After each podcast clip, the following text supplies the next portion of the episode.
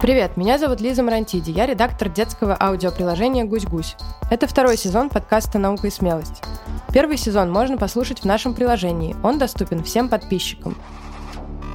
В этом сезоне мы рассказываем об ученых, которые многое сделали для развития ядерной физики, науки об атоме. Мы готовим его при поддержке Росатома, огромной корпорации, которая занимается в том числе изучением атома. В этом эпизоде, как и в двух предыдущих, мы разыгрываем призы, поэтому в конце будет вопрос. Слушайте внимательно. Шестой выпуск про Эрнеста Резерфорда и про то, как благодаря его открытию появилось понятие ядерной физики. Бессменный ведущий этого сезона подкаста Дмитрий Якубов, директор Музея истории науки и техники в Москве. Что общего между ежиком и молоком? Ежик может свернуться, и молоко может свернуться – что общего между ботинком и карандашом? Ботинок оставляет след, и карандаш тоже. Что общего между крокодилом и кроликом? Крокодил и кролик — это прозвище замечательного физика 20 века Эрнеста Резерфорда. С виду Резерфорд меньше всего был похож на кролика. Высокого роста, с громким голосом, сильный, как Геркулес, и невероятно упорный. Однако за что-то его кроликом назвали. Резерфорд родился в 1871 году в Новой Зеландии. Новая Зеландия — это такая страна на островах в Тихом океане. Она очень далеко от нас и очень далеко от Европы. По отношению к Европе она расположена прямо на противоположной половинке земного шара. Раньше Новая Зеландия была британской колонией, то есть, можно сказать, была частью Англии. Эрнест Резерфорд родился в семье фермеров, и трудовой путь начал с лопаты. Резерфорд был четвертый из 12 детей. Он с отличием окончил школу. За такие успехи ему дали даже небольшую премию, которая позволила продолжать обучение в университете.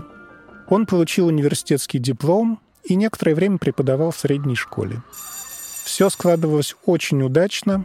Эрнест скоро смог перебраться из Новой Зеландии в Англию и начал работать в лучшей лаборатории мира на физическом факультете Кембриджского университета. Это была великолепно оснащенная лаборатория с потрясающими учеными-преподавателями. Работал Эрнест упорно, как будто пахал поле на ферме. Уже через три года он сделал свое первое серьезное открытие. Важнейшее для ядерной физики и для всей науки вообще открытие. Резерфорд обнаружил, что радиоактивные вещества, например, уран, испускают какие-то неизвестные частицы. Два типа частиц – альфа и бета. Альфа-частицы — это такие довольно тяжелые и не очень быстрые частицы, а бета, наоборот, очень легкие и невероятно быстрые. Они летят почти со скоростью света. Вот тогда-то один из коллег и сказал о Резерфорде. «Мы заполучили дикого кролика из страны антиподов, и он роет глубоко. Антиподы — это люди, которые живут на противоположной стороне Земли. Для европейцев жители Новой Зеландии как раз антиподы. А кролики — это кролики. Они сильные, неутомимые и роют очень глубокие норы. Так что кролик звучит, может быть, и не очень торжественно, но точно не обидно. А другое прозвище дал Резерфорду его любимый ученик, советский физик Петр Капица. Вместе с Резерфордом они проработали 13 лет. Прозвище тоже не совсем однозначное — «крокодил».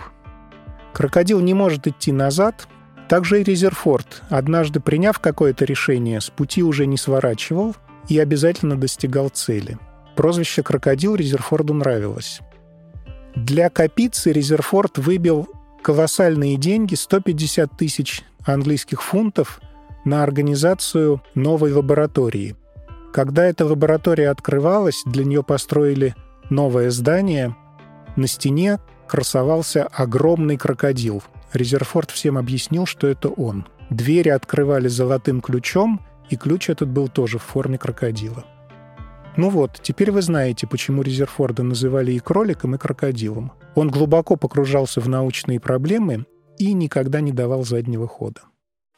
Еще одно открытие Резерфорда, не менее важное, чем открытие альфа и бета-лучей, это открытие строения атома.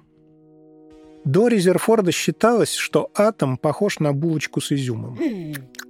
Считалось, что это такая равномерная, беспорядочная смесь простейших составляющих. Как тесто, в которое добавили изюм. Никакого особого порядка там нет. Изюм — это электроны, они к тому времени уже были открыты. Электроны — это крошечные, невероятно маленькие частички вещества, благодаря которым существует электричество. А что такое тесто, ученые не очень понимали.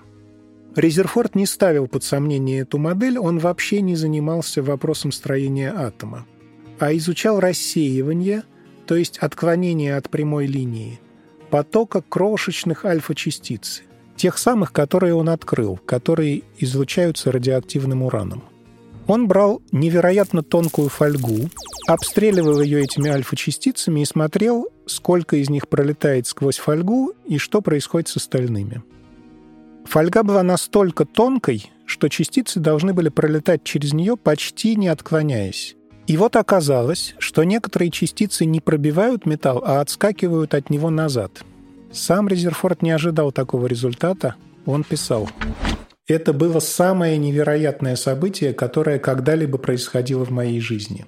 Это было почти так же невероятно, как если бы вы выстрелили из пушки по листу папиросной бумаги, а снаряд отскочил обратно и ударил вас. Надо разобраться, что так удивило Резерфорда. Давайте играть, что альфа-частицы — это пульки, которыми вы стреляете по булочкам с изюмом. Понятно, что если пуля попадает в изюминку, то она не остановится. Чтобы пулька отскочила назад, нужно серьезное и прочное препятствие. И Резерфорд предположил, что там есть ядро, центр, что атом — это не равномерная смесь изюма и теста, а что тесто собрано в плотный, пуленепробиваемый колобок, а изюм летает вокруг колобка — довольно безумная картина, но на самом деле это очень похоже на то, как устроена Солнечная система. Тяжелое ядро, как Солнце в центре, и легкие электроны, планеты, которые летают вокруг. Из-за сходства с планетами Солнечной системы эту модель стали называть планетарной. Как оказалось, ядро в 3000 раз меньше, чем сам атом. И большая часть атома оказалась пустым пространством. С этого момента, с 1911 года, в науке появляется, кроме понятия «атом», понятие «атомное ядро». Ядерная физика, ядерная энергетика — это все оттуда. И логотипы всего атомного, где в серединке ядро-кружок и вокруг летают электрончики, это тоже от Резерфорда. О планетарной модели задумывались некоторые ученые, но не решались ее разрабатывать. Но эксперимент с альфа-частицами однозначно указывал на существование тяжелого ядра в центре атома. Резерфорд так ясно представлял себе все, что происходит во время столкновения частиц, что противоречие даже с фундаментальными законами со всей прежней теорией не пугало и не останавливало его. Иногда стоит набраться решимости, наглости даже, и не обращать внимания на теорию. Наука так и развивается. Сначала ставят эксперименты, наблюдают, потом появляется какая-то теория, но через некоторое время появляются новые данные, новые эксперименты, которые не согласуются со старой теорией. Движение вперед происходит тогда, когда возникает такое противоречие. Для создания новой теории главное воображение и даже смелость. Но в этом есть и ловушка, опасность. Иногда ученый так хочет создать новую теорию, что начинает видеть закономерности там, где их нет. Начинает собирать такие данные, которых на самом деле не существует. Резерфорд хорошо знал про эту опасность, когда ученому хочется получить желаемый результат. Поэтому наблюдение и обработку данных он проводил очень осторожно. Графики и таблицы по полученным результатам строили люди, которые не знали, что должно получиться в итоге. Насколько известно, Резерфорд и его ученики не сделали ни одного ошибочного открытия, хотя в других лабораториях их было немало. Сейчас этот метод называется двойной слепой метод. И это норма исследования, особенно для медицинских препаратов. Почему слепой? Потому что пациенты не знают, дают им настоящее лекарство или заменитель. Это важно, ведь иногда люди поправляются не от лекарства, а просто так, или потому что их поддержал врач. А почему двойной слепой? Потому что не только пациенты не знают, какую таблетку они пьют, но даже медсестры, которые разносят эти таблетки, тоже не в курсе. Все таблетки пронумерованы, и все они выглядят совершенно одинаково. И только если мы провели такой эксперимент с двойным слепым исследованием, можно говорить, что помогает именно лекарство. За вклад в развитие науки Эрнест Резерфорд был удостоен дворянского звания. В 1914 году английский король посвятил его в рыцари. Открытия сэра Резерфорда замечательны, но не менее удивительна его школа. 12 учеников Резерфорда стали нобелевскими лауреатами. Ни один другой физик не подготовил столько учеников. В чем секрет Резерфорда-педагога? Прежде всего, когда у Резерфорда появлялся молодой сотрудник, Резерфорд проявлял к нему особенное внимание. Но так, чтобы новичок об этом не догадывался. Можно было подумать, что он не замечает человека. Но на самом деле он очень внимательно наблюдал за ним и отмечал каждый штрих.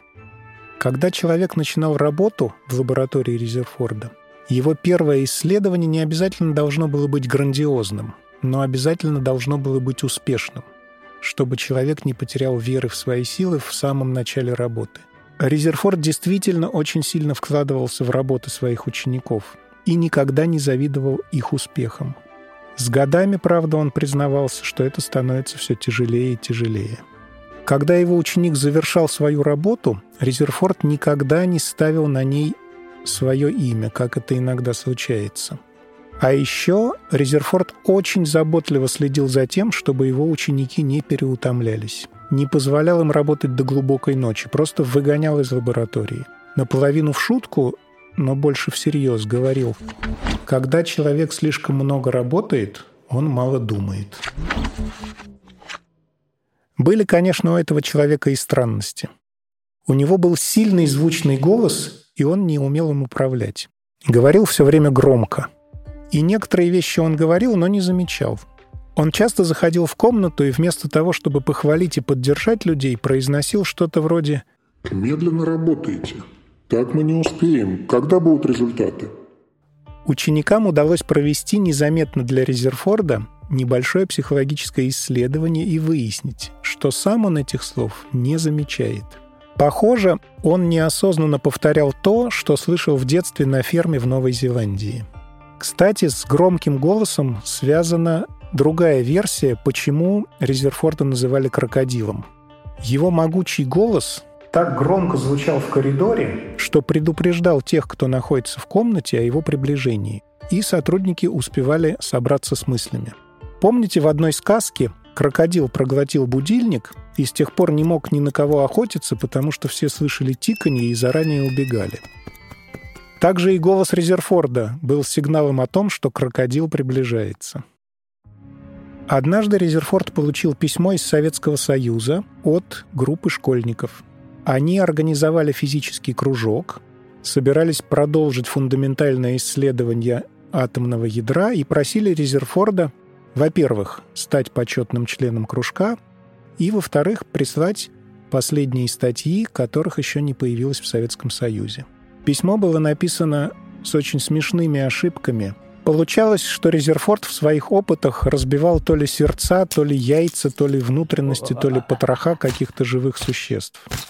Конечно, в те времена не было Google-переводчика, и ребята пользовались простым бумажным словарем. Резерфорд смеялся, но прекрасно понимал все трудности и отнесся к письму с большим уважением. Во-первых, он поблагодарил ребят за высокую честь избрания, вошел в состав кружка и отправил все свои новые статьи в СССР.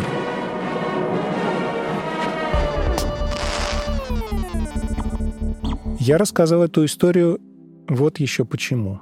Пишите письма ученым. Они на самом деле такие же люди, как мы с вами. Они смеются, расстраиваются, нуждаются во внимании, любят поболтать и любят осознавать свое значение. И они не рок-звезды. Заняты, но вниманием не избалованы. Ученому можно написать, и он ответит. И чтобы не быть голословным, я решил позвонить замечательному ученому, физику Андрею Александровичу Гавердовскому и задать вопрос – Резерфорд сделал такое важное открытие. А какие сейчас в науке есть актуальные нерешенные проблемы? Очень много вещей непонятно сегодня.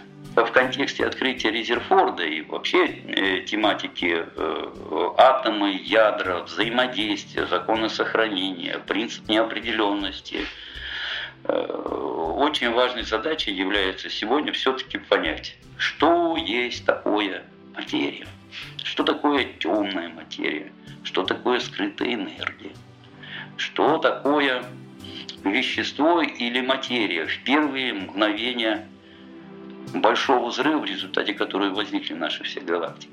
На все эти вопросы можно отвечать, занимаясь физикой ядра, элементарных частиц и даже в условиях Земли. Но самое главное здесь даже не то, что интересно мне или интересно другим людям. Самое важное то, что будет интересно через 10 лет тем, кто сегодня нас слушает. Будет ли у них вообще интерес к этим проблемам? Захотят ли они понимать свое место в микро- и макромире? И если да, то тогда новые интересные, актуальные, нерешенные проблемы обязательно будут появляться, и каждый их будет решать. И тогда будет развитие, тогда будет красота мира. Спасибо большое, Андрей Александрович.